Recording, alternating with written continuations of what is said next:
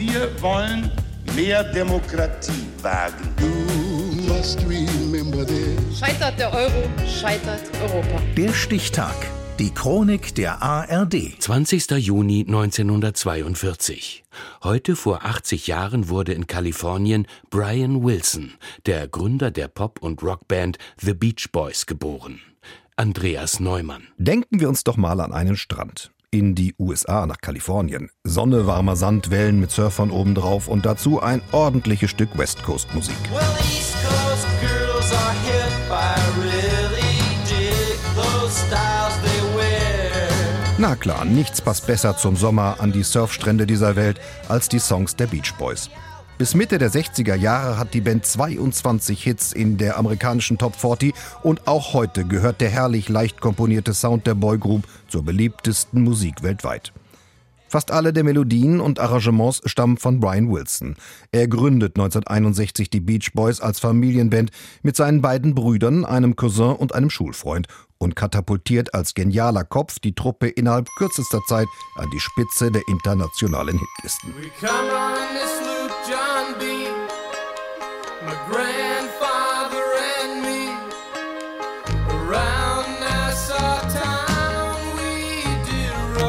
Das Magazin Rolling Stone führt Wilson auf Rang zwölf der besten Songwriter aller Zeiten. Einen Komponist, dem die Arbeit offenbar sehr leicht von der Hand geht. Mein Rat an Songwriter ist es, es nicht zu verbissen zu versuchen. Ein Song startet mit einem Akkord. Dann kommt die Melodie und dann der Text. Musik ist Liebe für mich. Musik ist wie Liebe fühlen und Freude. So beschreibt es Brian Wilson als siebzigjähriger.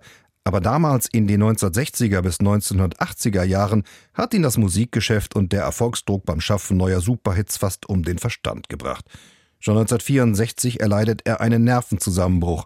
Er hört Stimmen, die ihn quälen, wird tablettensüchtig, nimmt L S D und Kokain, um seine Kreativität zu steigern.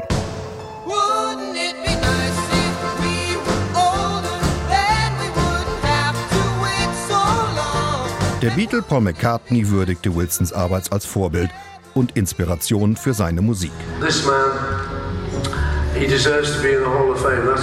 Der Mann gehört in die Hall of Fame, kein Zweifel.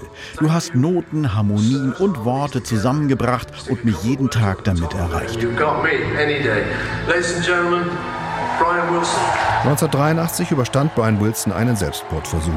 Er wurde zeitweise entmündigt, bis er seine psychischen Probleme und seinen Drogenkonsum wieder in den Griff bekam. Ab den zweitausender Jahren konnte er sogar wieder auf Tournee gehen, allerdings nicht mehr als Beach Boy. Die Namensrechte hatte er im Drogenrausch seinem Cousin überlassen.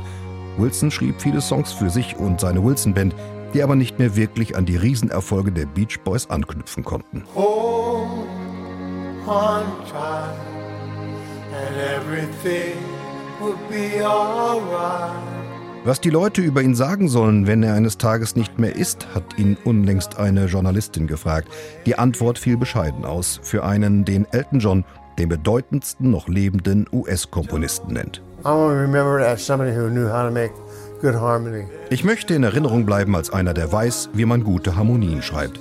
Und der am zwanzigster Juni neunzehnhundertzweiundvierzig geboren wurde als Brian Douglas Wilson in Kalifornien, heute vor achtzig Jahren.